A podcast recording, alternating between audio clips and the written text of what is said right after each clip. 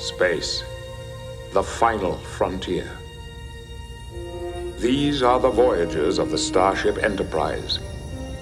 Its continuing mission to explore strange new worlds, to seek out new life and new civilizations, to boldly go where no one has gone before.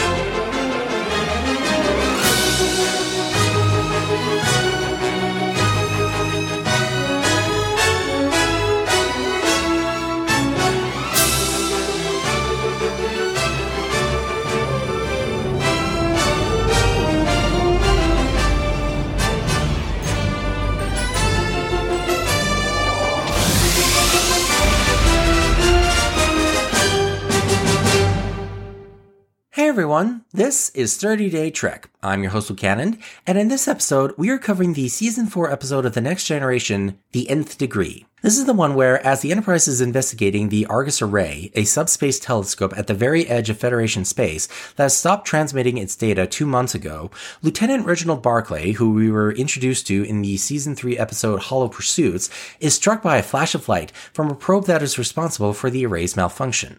The socially awkward Barclay, who at the beginning of the episode is stumbling through a stage production of Cyrano de Bergerac opposite Beverly, suddenly becomes the most advanced human being who has ever lived as he boosts the shield's strength by 300%, figures out how to simultaneously fix all 18 reactors on the array in two days, crushes his next performance as Cyrano, and is confident enough to successfully flirt with Deanna.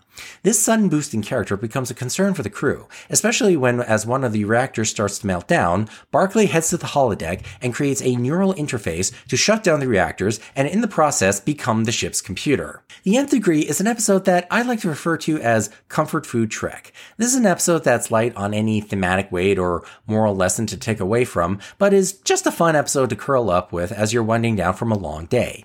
The episode came out of a desire to bring back Dwight Schultz, who at the time was most famous famous as Howling Mad Murdock on the A Team after his guest appearance in the previous season. They didn't want him to do the same bubbling, socially awkward routine in Hollow Pursuits, so Joe Menosky, the writer of the episode, who was inspired by the short story Flowers for Algernon, decided to take the opposite route and have Barclay become the smartest man on the ship. And since Barclay was introduced in order to have a character on the show that the audience could relate to, Michael Piller said that Barclay is more of a stand-in for him than for the average Trekkie, it made sense why this episode feels like wish fulfillment. Who among us who feels small, awkward, anxious, and wishes they become more confident in life wouldn't like to, for once, be the smartest person in the room and exceed their capabilities far beyond anyone can imagine? It's also fun to see how the main cast react to Barclay's new mental and social abilities, in particular Riker when he finds out that Reg made a pass at Deanna. What was that all about?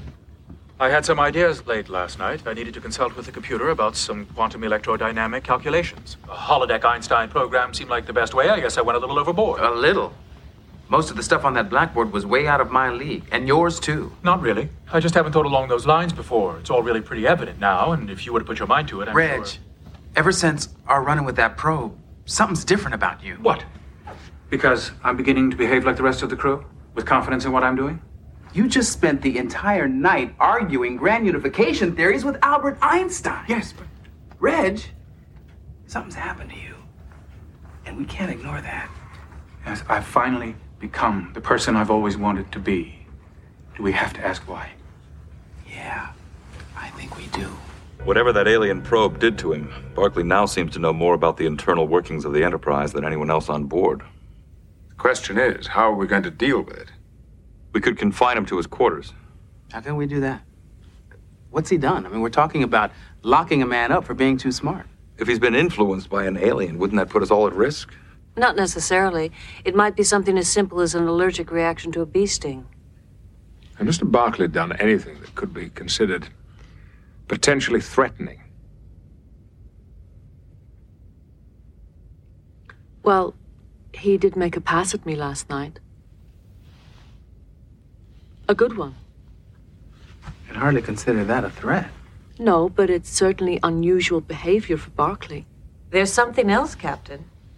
He taught violin technique at the music school last night. I don't know Barclay played the violin. He didn't, not until last night. Look, if we want to save the array, we need Barclay. It's as simple as that. Until he does something more menacing, I see no reason why we should prevent him from continuing his work. Larson to Commander LaForge. Go ahead, Lieutenant. We're having trouble containing Reactor 9, sir. It's starting to chain. I'm on my way. You said he made a pass at you, but you failed to mention whether he was successful or not.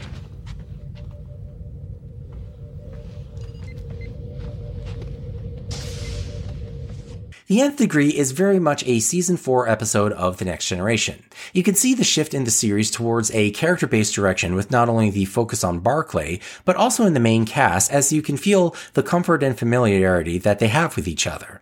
And the opening scene of Barclay and Beverly performing Cyrano de Bergerac is another example of an episode opening with a character acting in a play that helps to set up both the theme of the episode as well as the lesson the character will learn. In this case, Barclay being influenced by the Cytherians, the advanced aliens responsible for the probe and the array's malfunction, who are explorers from the center of the galaxy 30,000 light years away, who instead of journeying out, they bring the galaxy to them. And that while Barclay is back to normal and can't remember how he did all the things he did, he can still go forward knowing what he's capable of. Also, the moment of first contact between Picard and the big giant head of the Cytherians is one of the funnier moments of the series. Emotive. Electrochemical stimulus response. Cranial plate. Bipedal locomotion. Endoskeletal. Contiguous external integument. Hmm.